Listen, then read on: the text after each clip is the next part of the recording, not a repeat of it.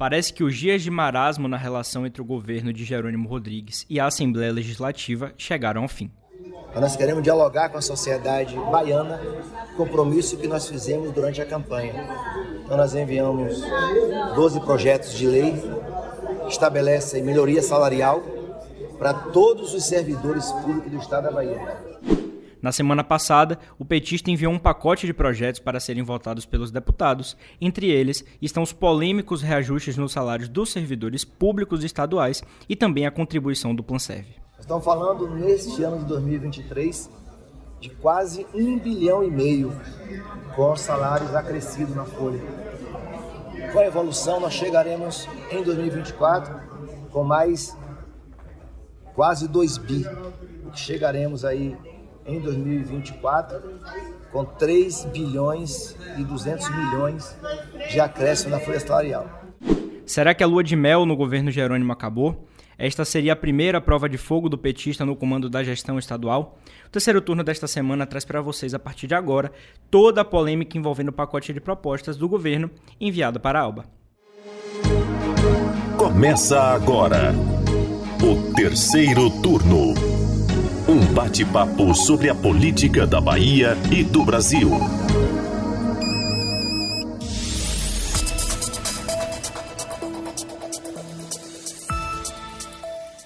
Pois é, meus queridos, antes da gente começar esse episódio, é muito importante que a gente faça um adendo aqui, é claro, até em respeito a toda a audiência do terceiro turno. Nosso querido Lula Bonfim não está mais conosco aqui no podcast e nem aqui no Bahia Notícias. Ele agora foi alçar novos voos na carreira dele. A gente deseja muita sorte para ele, né, Anderson? É, Lula não deixou, também foi um baque pra gente, né? A gente soube de última hora, infelizmente não deu tempo dele se despedir. Mas é isso, né? A gente deseja boa sorte, é um cara queridíssimo, né? Não só por nós aqui do Bahia Notícias, mas por toda a audiência né? E a gente deseja toda a sorte do mundo para ele. Talento ele tem de sobra, né? Então ele vai com certeza seguir novos rumos na carreira dele. Pois é, fica aí registrado o nosso abraço para Lula e também cumprimentar nossa nova adição aqui na bancada, nosso colega, nosso chefe, nosso editor de política do Bahia Notícias, Maurício Leiro, novo integrante do terceiro turno. Seja muito bem-vindo ao podcast. Muito obrigado, Gabriel Lopes. Muito obrigado, Anderson, também pela receptividade. Também desejar, é claro, sucesso para o nosso querido Lula Bonfim, trilhando novos caminhos. E eu chegando por aqui de mansinho, também para trazer os bastidores da política, comentar tudo que envolve a política do nosso estado. E é claro, quero contribuir muito com o podcast aqui do Bahia Notícias, o nosso querido terceiro turno. E tenho certeza que vai contribuir muito. Agora a gente vai ficar um pouco mais polido, né? Temos um chefe aqui. então, pessoal, se é, vocês repararem um pouco mais de formalidade, então desculpe, Nada, viu? Por que conta é isso. do chefe que está aqui agora. Vamos continuar com a reverência aqui, uma coisa leve no terceiro turno, pode ter certeza. Mas então, para a gente começar nosso debate de hoje, vamos falar um pouquinho, né? Eu falei na cabeça sobre essa situação de Jerônimo Rodrigues. E para começar o episódio, eu queria repetir essa pergunta feita na introdução para vocês dois, né? A lua de mel acabou, né? Então, qual o motivo da pergunta, pessoal? Vocês devem estar se questionando, claro. Eu respondo aqui para vocês. Esses primeiros meses de uma nova gestão costumam ser tranquilos, a gente vem tratando disso aqui no terceiro turno. A diferença, principalmente, de Jerônimo Rodrigues para Rui Costa, a gente não tem como deixar de comparar isso de uma gestão para outra, é claro. Geralmente a oposição está ali se alinhando, se arrumando, há uma certa boa vontade daqueles que são contrários ao governo, até porque não há muito o que mostrar, né? Tem muito deputado de primeiro mandato, então às vezes não é bacana você chegar já fazendo aquela oposição com o fígado, mas apesar do governo Jerônimo Rodrigues ser um governo de continuidade do PT, é importante a gente destacar isso, que já vem administrando a Bahia por 16 anos, Jerônimo, fora alguns ruídos em relação à nomeação de Aline Peixoto ao TCM, que também pautamos aqui, teve uma relativa paz até agora, mas isso está prestes a mudar, a gente vem acompanhando nas últimas semanas uma turbulênciazinha, né? É isso, Gabriel. É, vou tentar explicar aqui o motivo né, dessa, dessa turbulência. Pois é, é, na primeira semana desse mês, a gestão estadual enviou um pacote de 12 projetos de lei para análise dos deputados. No conjunto de propostas estão mudanças nas áreas de segurança pública, agricultura e aquelas que de longe são as mais polêmicas, né? aquelas que envolvem o reajuste dos salários dos servidores estaduais e também o aumento da contribuição no plano de saúde que atende aos funcionários públicos do Estado, o famoso PANSERV.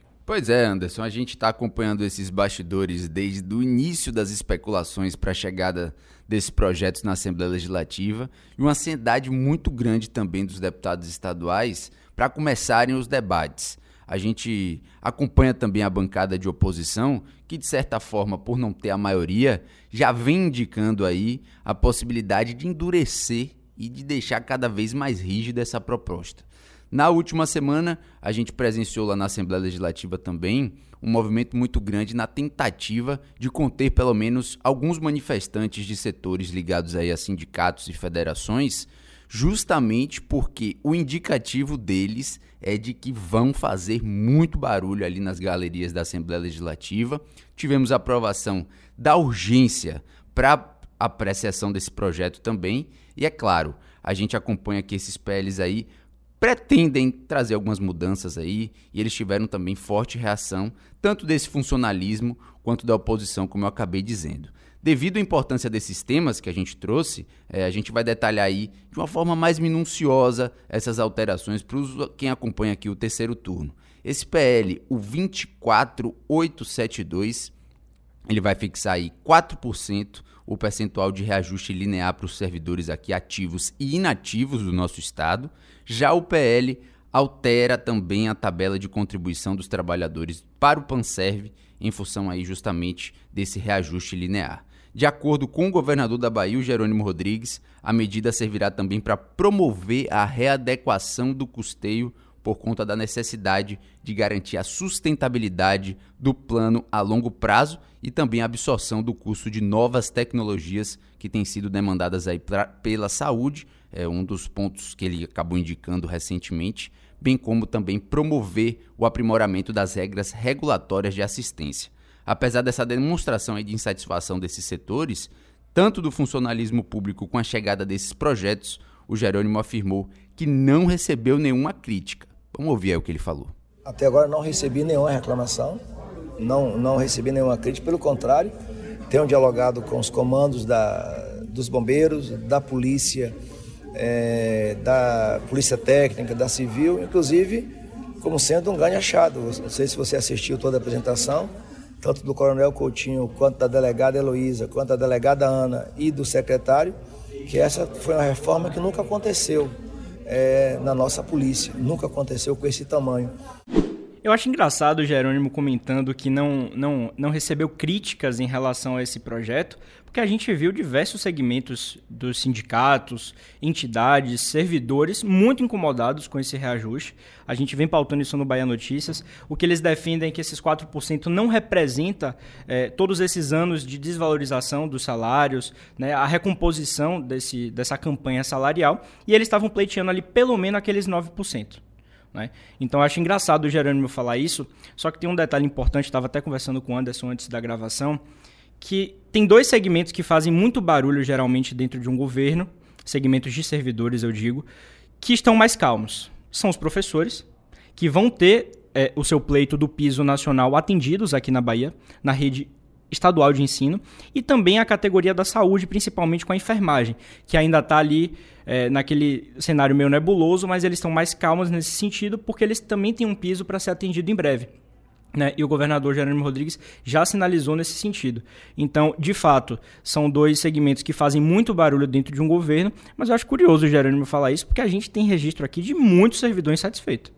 É, pois é, rapaz. É, é, interessante ele ter falado isso, né? É, ele só não viu esses, esses protestos se ele tivesse em Marte. Já voltou da China ele, né? Pois é, é perto, né? é, mas é isso, né? É, é, a gente fez essa pergunta a ele lá na coletiva nessa semana, ele, ele deu essa resposta. Mas é algo muito, muito estranho, né? No mínimo, dele ter falado, né? E, e vale lembrar que é, essa, essas, essas propostas estavam é, previstas para serem votadas nesta semana. É, nessa semana que é, alguns setores do funcionalismo, em específico os profissionais de segurança, já tinham marcado uma ocupação na ALBA, né? É, é, principalmente os, os, os, policiais civis, né? Eles talvez sejam ali os servidores que mais estejam é, Insatisfeitos, né? é, empenhados contra a proposta. Então eles já tinham marcado, né? Eles chegaram a, a fazer a ocupação na Albo, só que tiveram informação de que, de que o projeto muito provavelmente não ia ser votado essa semana, como aconteceu. Então, é, foi no mínimo estranho, né? Que a gente tem algumas informações de bastidores que o governo tentou, de fato, pautar essa, essas propostas, é, tentou votar né, durante essa semana, só que não houve entendimento.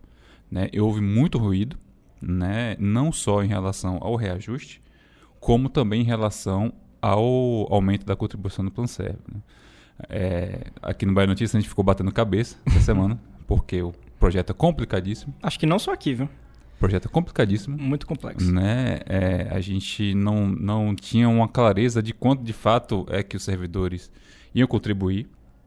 Né? A O- gente já não é muito bom de matemática. Rapaz. 25% de 4 com mais sobe 2, a gente fica meio perdido. Eu falei né? isso aqui, eu vou fazer um intensivo de matemática, porque não é possível. Não dá certo, né? Número e jornalista, às vezes. Agora eu acho que faltou um pouquinho de clareza também, né? Já que é, a gente tá ficou, falando disso, acho que ficou bem, faltou bem nebuloso, para dizer o mínimo, né? destrinchar, né? Ah, tudo bem, quando você coloca a tabela nova, você já tem o modelo antigo, então você consegue fazer o cálculo. Mas assim, em nome da transparência, pô, acho que poderia estar destrinchado bonitinho o projeto, né? É, o próprio Jerônimo, durante a apresentação dessas propostas, ele falou que ele minimizou, né? Uhum. É, ele falou que os, os, é, o aumento de 4% né, para aqueles servidores que ganham até 8 mil reais, se não me engano, não é isso? É, seria um reajuste aí de no máximo 20, 30 reais. Né? Tentou minimizar, né? tentou fazer ali, apagar o fogo que acabou sendo criado. Né? Mas o estrago foi feito. Né? É, num momento como esse, qualquer tipo de reajuste é encarado como um, um sacrifício. Né? Com certeza. E, e a gente é, sabe que alguns servidores ganham um pouco mais de um salário mínimo. Alguns ganham até menos, né? Talvez é, a própria promessa de Jerônimo foi essa, que nenhum servidor iria ganhar menos que o salário. Então, é, é, esse- esses dois projetos em específico, vamos lembrar que foram 12, 12 projetos, né? É, que prometem mudar muita coisa aí na- nas áreas de segurança pública, de saúde, de, de, de educação. É, mas isso foi o que chamou a atenção, né? É, isso é o que causou o ruído que a gente viu essa semana. Então, não seria exagero dizer que, de fato, essa é a primeira prova de fogo do governo Jerônimo. Dizem que o governo dele vai começar de fato agora, né, Maurício? É a grande expectativa. A gente sabe da maioria que a bancada governista possui na Assembleia Legislativa, sabe que existe uma facilidade muito grande para aprovação de projetos. Ali, normalmente, quando a gente presencia alguma, alguma coisa mais polêmica, a gente já sabe que vai ser aprovado. Prova disso, prova disso foi a aprovação da nomeação de Aline Peixoto para o TCM. Sem maiores problemas. Se você não tivesse uma prova de fogo, um teste como esse, acho que o projeto de reajuste dos servidores não vai ser grande problema. A grande questão, a grande questão fica por conta do sentimento dos deputados da base governista com relação aos sindicatos, com relação às federações, com relação às classes que muitas vezes acabam votando em parlamentares que sejam desse eixo e tentam justamente fazer aquele processo de tentativa de convencimento para que consiga angariar um percentualzinho menor, maior, na verdade. A ideia era justamente ter 9% com essas perdas de recomposições inflacionárias que já existem no país. Os servidores já não recebem um reajuste substancial há muito tempo aqui no estado e reivindicam Vão para as ruas, tenho certeza que a Assembleia Legislativa vai estar cheia no dia da aprovação desse projeto. O pessoal vai ocupar as bancadas, vai ocupar as galerias ali, fazer um movimento muito grande.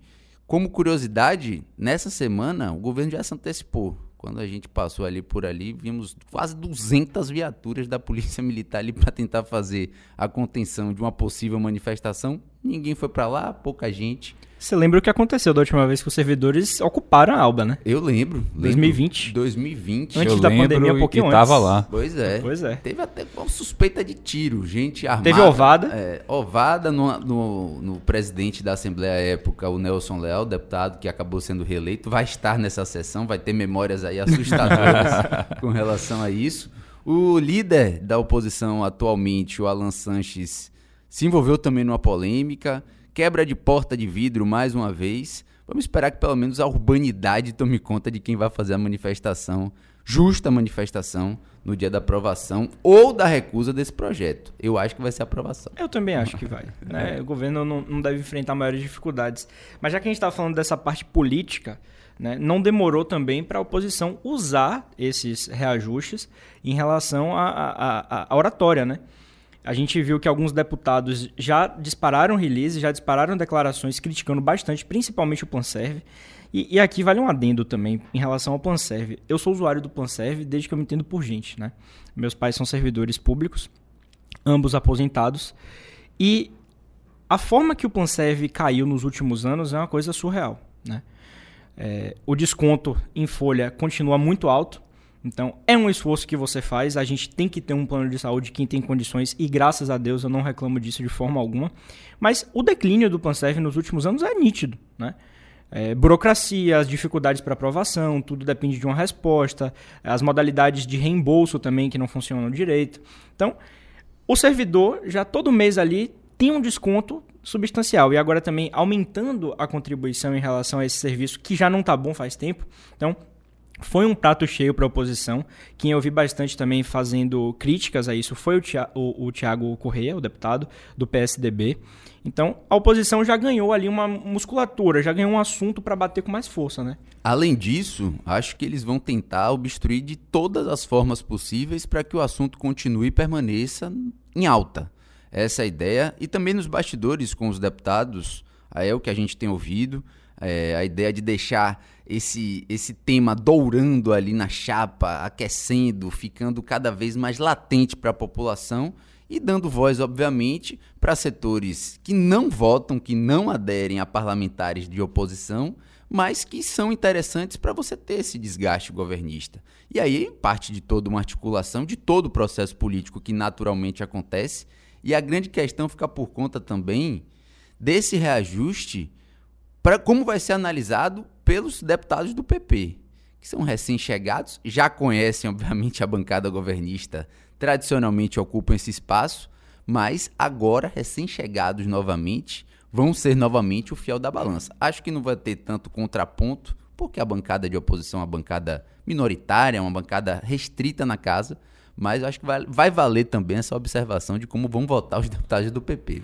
Em um momento que a CPI do MST deu uma esfriada. Né? Então o governo vinha enfrentando um possível processo de turbulência, deu uma esfriada e agora a oposição tem uma nova forma de trazer à tona esse assunto. Né? É, e um, um, situações mais concretas, né? que envolvem mais a população como Perfeito. todo, não setores específicos né, da sociedade. São muitos servidores estaduais. Isso. Então, é, é um, e voltando aqui para o que o Maurício tinha falado anteriormente, é um assunto muito delicado para a base, né? porque a gente entende que grande parte dos sindicalismos é, é, é filiado, são é, filiados a, a, a, a, instituições de esquerda. Né? Sim. tem aí a, centrais, a Central Única dos Trabalhadores, a CUT, tem a CTB, né? que as duas maiores e as duas que é, é, são responsáveis por sindicatos que são de extrema importância, né? talvez os maiores. Né? Aí a gente vai falar dos professores, do pessoal da saúde é, e, outras, e outras é, e os profissionais. E é, é, esses deputados, eles têm uma base muito fiel de voto nessas, nessas instâncias. Né? É, para o governo em si, numa eleição, isso não. É quase certeza que eles vão votar nele, né? Geralmente não tem preocupação em relação a isso. Sim. O voto do sindicato. Né? O voto do sindicalista não vai para a oposição. Mas o, esses membros do, do legislativo, eles têm preocupação sim, né? Que a concorrência é forte, é forte. Né? Então, existe essa preocupação, existe também a, a questão de como é que eles vão votar, né? É, a gente viu em 2020, né, alguns, alguns membros, como a própria Olivia Santana, criticando, mas votou a favor, mas não deixa de ser um, um, um ruído, um desgaste dentro da base. Né? É, em relação à, à oposição, é de fato, né? Provavelmente a, o projeto em relação ao reajuste de servidores não haverá voto, muitos votos contra. Né? Talvez só da, daquele que a gente já sabe, né? que é Dilton.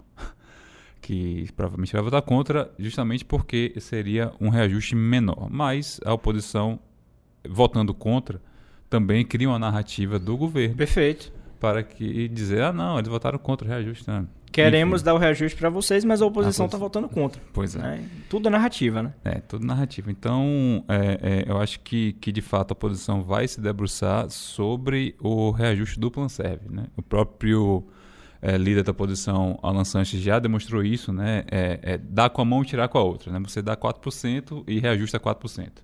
Né? É claro que a conta não é tão simples assim. Sim. Mas é tipo, é, vai seguir nesse, nesse rito, né? Então, é, é, a gente. Semana que vem, a previsão é de que o clima é esquente na Alba. Você conversou com o Adolfo, não foi? Ele marcou data já. Terça-feira. Terça, é. né? A não ser que aconteça alguma coisa. A não ser que chova.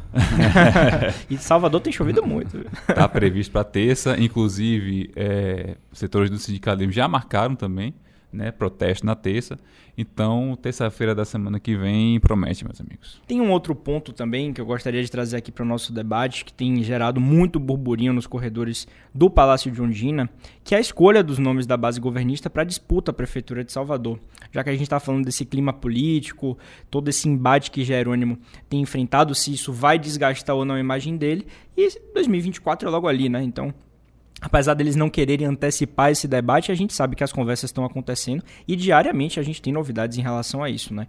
Então, é, a gente já vê as movimentações e alguns partidos já buscando se viabilizar justamente para protagonizar a corrida eleitoral. Aqui em Salvador, especialmente, mas a gente sabe que tem muitas cidades importantes no interior aí uma, uma conversa de que o PT abriria a mão de Salvador para focar nas cidades maiores do interior, já vendo aí que Salvador é um cenário um pouquinho distante. Então a gente tem acompanhado isso também. Pois é, Gabriel. A grande questão é que ano de eleição a gente se debruça para analisar questões como essas do projeto de reajuste de servidores, questões vinculadas à administração pública, mas os políticos não param de articular. Normalmente, quando você vê alguém dizendo que não está pensando em política, esse aí é o que mais está. Viu? Sempre dessa forma. É bem assim. Não tô com a política no horizonte, então tá onde? Tá aqui próxima, tá do lado, tá muito perto. E é claro, as articulações começam. A gente sabe da, da vontade do PT aqui no Estado em manter a hegemonia que já foi preservada com relação ao governo do Estado, mas se reabilitar com relação às prefeituras desde aquelas questões vinculadas a Dilma Rousseff, o PT decaiu muito com relação a percentual de cidades é, que detém sob o seu comando. A gente aqui na Bahia sempre acompanha essas movimentações e, e nichos muito específicos onde o PT é mais forte. Um deles não é Salvador. Salvador tradicionalmente vota de forma contrária ao PT. Incrivelmente, a gente fala como uma capital do nosso estado, onde o, onde o governo é comandado pelo PT por 16 anos, não endossa, de certa forma, esse projeto que agora é tocado por Jerônimo Rodrigues. Foi eleita, inclusive, a capital é, com maior rejeição a Bolsonaro, então você automaticamente poderia até fazer uma relação, mas não. O governo do PT não prospera aqui em Salvador. Pois é, a grande questão que eu digo é: duvido que o partido abra mão para uma candidatura que seja da base. Não tem como, no momento de reabilitação com o presidente eleito Luiz Inácio Lula da Silva, não tem como você imaginar, você colocar possibilidades na mesa onde o partido apoie alguém que não seja do PT. A gente pode ter um movimento diferente dessa forma, trazendo pessoas que estejam em outros partidos para o próprio PT. Vamos tendo aí alguns cenários sendo construídos, nomes sendo colocados. O que está mais em alta agora é do atual presidente da Condel, Zé Trindade. Tem ganhado muita força, ele que é vinculado ao PSB. Vamos ver. Eu ainda acredito que não teremos candidatura da base, a não ser do PT. Eu acho também. Lembrando que o PT está federado com o PV e com o PCdoB, né? então esses daí meio que por tabela, né? a gente sabe da força do PT e a forma com que o PT faz que as candidaturas majoritárias prosperem. E aí tem uma questão. Essa questão de trazer um nome de fora para o PT, não sendo um quadro partidário, enfrenta inicialmente aquele desgaste da militância a militância do PT. É o caso também de Geraldo Júnior. Muito falou que Geraldo poderia sair do MDB, ser o candidato do governo aqui para a prefeitura, é, filiado ao PT, mas Geraldo não é um quadro do PT. E isso é difícil da militância engolir. Né? Já foi difícil lá atrás, quando colocou ele como vice de Jerônimo Rodrigues, por toda a questão do MDB, dos Vieira Lima também, né, que cerca aqui em Salvador. Então, tem esse desgaste aí para enfrentar caso venha um quadro de fora. No caso de Trindade, eu acho que é mais sutil do que o caso de Geraldo, caso ele se, se, se filie ao PT. Né? Porque é um cara que já está em um partido de esquerda, é um cara que já está no governo tem um tempo, então não tem, não estava do lado de lá. Né? E lembrando, ele foi um líder de oposição muito forte, um dos últimos líderes, poderia dizer, de oposição que teve impacto na Câmara de Vereadores de Salvador. Na época de Semineto. Pois é, era muito ativo, é, sempre com falas muito pontuais, sempre muito assertivo nas pontuações. Faz, faz tempo que a gente não viu um líder de oposição aqui na Câmara de Vereadores como o Zé Trindade. Sabe fazer foi. oposição. É. E uma coisa interessante que vocês falaram aí é que é, vocês citaram o nome de Trindade, né? a possibilidade dele se filiar ao PT. É, já falamos em outros episódios também da possibilidade de Geraldo Júnior também né? se filiar, né? Sim. na especulação. E é interessante, a gente, com isso a gente constata que o PT não tem nome em Salvador. É uma boa análise. Não tem o nome em Salvador. Né? A gente vê. Esse ano até que. é, Claro, a eleição é ano que vem. Né? Mas nas eleições passadas a gente via algumas pessoas colocarem, né? Sei lá, tinha Robinson, é, tinha. Não, a gente é, já ouviu é, Marta é, Rodrigues, Marta a gente já ouviu. Maria Marighella. É, mas nada tão. Mas eu não acho que são pessoas que É. têm uma grande musculatura política para disputar uma eleição. Nada, nada tão, tão é, com, com nome tão, tão forte, É. nada disso, né? Apenas especulações. Mas é, é fato, né? O PT aqui em Salvador não tem um representante forte a ponto de desmancar Bruno Reis, né? É, isso, isso, isso é fato, né? Tanto é que eles precisam é, verificar outros nomes aí e tal. Mas é, é, é uma coisa assim a se pensar. É claro, estamos há pouco mais de um ano e meio da eleição, mas já se fala. Né? É, é, acreditar nessa balela de que a eleição está longe. É, o próprio é, é Bruno. Reis, toda coletiva que eu vou com ele, ele fala que ele está focado em gestão. Está focado em, em 2023, é o ano de administrar a cidade. Eu me pergunto, ah, então no ano eleitoral não é ano de administrar a cidade? Não, mas aí a gente divide as atenções, prefeito. Por favor, prefeito. né? Peraí, né? Não é assim que né? funciona e a gente sabe como você é um bom articulador político. Que você não para, né? Então, Pois é. E, e ainda em relação à base do PT aqui, é, eu acho que é interessante a gente perceber somente um, um, um dos, dos partidos né, que compõem a base, né, que é o PSB. O PSB é, é possível que eles lancem candidatura não para se não para um, um candidato competitivo e tal, mas por sobrevivência, né? A gente sabe que no, na Câmara a, tem, ele, a- o partido tem apenas um representante, que é Silvio Humberto. Humberto, né? né? Ele falou essa semana com a gente que até reforçou, né? que- reforçou se, se colocou aí como, como candidato. Mas a verdade é que na eleição passada o- ele teve dificuldade de se eleger, né? É, conseguiu graças a, ao, a, a cota, né? A- ao- aos números de votos que o partido obteve. Mas é, é fato que o PSB nas últimas eleições foi um dos partidos que, que diminuíram né, de tamanho Muito. né? E, e devido a isso se especula uma, uma federação com o PDT, que foi outro partido também que sofreu bastante nas últimas eleições. Então, talvez por sobrevivência o PSB lance alguém, né? Não com, com, com a ideia de querer desbancar Bruno Reis, mas com a ideia de sobrevivência, de manter o seu lugar na Câmara, quem sabe aumentar mais, mais um, mas acho difícil. Mas seria o, o partido da base que talvez pudesse destoar aí em relação a, a lançar uma candidatura. E a não repetir o que aconteceu em 2020, né? Que houve aquela Pulverização grande. tudo, que o governador Rui Costa é, é, criticou bastante e tal, né? Ele apoiava Denise, ele falou que no máximo mais um, que era Isidoro, que vinha bem nas pesquisas, né? E aí Depois puxou o corrente, né? Veio o Bacelar, Veio todo mundo. É. né? E aí, Deu no que deu. pois é. Mas um outro partido também que a gente precisa ver é o PSDB, né? Com essas novas movimentações aí de, do presidente da Casa Muniz. Pois é, a grande questão fica por conta de quem esse peso vai pender na balança. Muniz tem um, um peso político aqui na capital muito expressivo, é um vereador de muitos mandatos, conhece perfeitamente o jogo político da capital, tem a capacidade de fazer uma articulação partidária ampla, consegue detectar quais são os principais pontos para eleição de muitos candidatos e vai tentar repetir isso. Montagem de partido. Pois né? é, a chegada dele no PSDB eu acho que tem muito bem dessa estrutura. O PSDB tem apostado em ceder esse espaço para ele para conseguir uma ampliação de bancada. Tinha passado aí por algumas questões vinculadas à federação, está federado ao cidadania, mas poderia ter a chegada agora do Podemos, e também já é uma fusão de dois partidos, é Podemos e PSC. Ou seja, se você fosse analisar a quantidade de vereadores atuais vinculados a essa superfederação, seriam oito. Com a chegada dele, nove. Como é que ficaria essa situação? Conseguiria eleger todo mundo?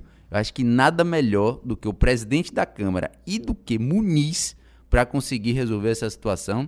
Acho que alguns vão sair, nem todos vão tentar reeleição, mas acho que só ele pode desativar essa bomba, viu, Lopes? Com certeza. Em um momento em que a gente vê um cenário ainda incerto, né? A gente tem uma janela partidária no ano que vem, tem muita gente dizendo que é, Muniz não descarta uma nova mudança de partido. Essa jogada do PSDB foi calculada para sentir o clima daqui para o ano que vem. E tem também uma coisa que eu nunca tinha escutado falar, que eu nunca imaginei que podia acontecer, que seria o PSDB correr para os braços do PT aqui no estado. Pense uma ponderação partindo de Tiago Correia, que é um dos deputados que mais faz oposição ao governo do, do, do, Estado, né, ao PT. É um dos deputados mais antipetistas, ele se considera dessa forma. Né? Ele não se diz enquanto bolsonarista em relação às eleições do ano passado, ele se diz antipetista. Então, ele diz que o voto dele foi é, em quem tinha condições de vencer o PT. E aí a gente vê que depois da filiação de Muniz já teve uma ponderação. É tudo isso capitaneado por Adolfo Viana. É, eu acho que o cenário e pelo menos o que a gente escutou muito dos bastidores, do ninho tucano, como a gente costuma falar, é daquela ideia de que antes da eleição o partido já não fique atrelado 100% à gestão ou de Assemineto ou de Bruno Reis. É aquela ideia de um pouquinho, deixa minha mão solta para que eu possa decidir com a minha própria mente o que a gente vai fazer daqui para essas eleições. Quando você começa uma eleição, a primeira coisa que a gente tem certeza é o PSDB vai estar antigamente com Democratas e atualmente com União Brasil. Agora não. Agora a gente pode olhar para o mapa e falar: será que podemos ter uma mudança? Eu não acredito nessa mudança. Mas você tem um cenário em aberto, você já não tem aquela, aquele cenário estanque, fechado, classificado. Ó. O, PC, o PSDB vai apoiar Bruno Reis. Não temos isso. Podemos ter alguma mudança com relação ao futuro. Essa é a possibilidade que ficou aberta aí pelos tucanos. E a gente sabe, Maurício, da insatisfação do PSDB muitas vezes com o então Democratas e agora com a União Brasil em relação ao espaço. Eles não se sentem tão prestigiados como eles acham que eles deveriam ser. No episódio passado eu até comentei com Lula e com Anderson que ao mesmo tempo eu achava que o PSDB tinha na gestão aqui é, municipal o espaço que lhe cabia. Né? O PSDB é um partido que está mais reduzido né, nos últimos anos, de fato. Só tem um deputado federal, que é Adolfo Viana. Aqui na, na, na Alba está com representação maior e na Câmara de Salvador está bem tudo bem. Mas assim, tinha um espaço que lhe cabia. De qualquer forma, os tucanos sempre se queixam, eventualmente tem uma figura ali que se destaca por essas críticas. Ó, oh, a gente não está se sentindo tão prestigiado. Bruno, é, é, essa adesão automática aí precisa rever, a gente precisa de espaço, né? Então, talvez essa movimentação seja justamente para pleitear um espaço maior e falar assim, ó, agora a gente é a noiva da vez mesmo, a gente é importante, fizemos oposição com vocês durante anos. A noiva foi o que disseram. Querem ser a noiva das eleições. Escutei muito nessa semana. Pois é. E aí também tem um, um, um município, já que eu estava falando do interesse do PT aí em municípios grandes, o segundo maior município aqui, a Princesa do Sertão, Feira de Santana, também está sendo alvo de muita especulação, muito bastidor em relação às eleições municipais, né? A, a, a Feira de Santana aí. E Jerônimo, de fato, está mexendo os pauzinhos dele. Tivemos uma movimentação na semana passada com a confirmação do nome de Zé Neto, o deputado federal é, tão conhecido em Feira de Santana. Mais uma vez, lá o incansável Zé Neto. Zé Neto. Eu já ia falar isso. Zé Neto vai disputar aí, pelo menos esse é o indicativo, se colocou como pré-candidato, vai disputar mais uma vez a prefeitura de Feira de Santana. É, vale lembrar aí que Jerônimo é, é tem é, é, raízes também fincadas lá em Feira, né? Certo. Então, acredita-se que ele esteja articulando pessoalmente né, é, as eleições de feira. Né? Acredita-se até que mais do que em Salvador. Né? Então, também já se fala até de uma, de uma aproximação de Jerônimo com o Colbert, né, algo que era impensável. Né? aí um ruído de bastidor, né, informando que Colbert e Zé Ronaldo é, não estão nos melhores dias, há um, um, uma briga ali e tal. E, e nesse, nesse, nesse interim, é, Jerônimo teria entrado para né, tentar trazer é, Colbert para o lado do PT. Né? Então, Feira é a maior cidade interior.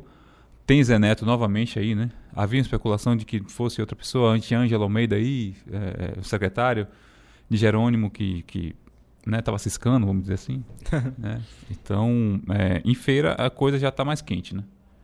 É, a gente tem que, tem que verificar quem da base governista vai, né? Zé Ronaldo também já está no, no circuito, né? Visto Tem o nome aí de que... Pablo Roberto rolando. É, então em feira o negócio já está mais quente. Tá, de fato.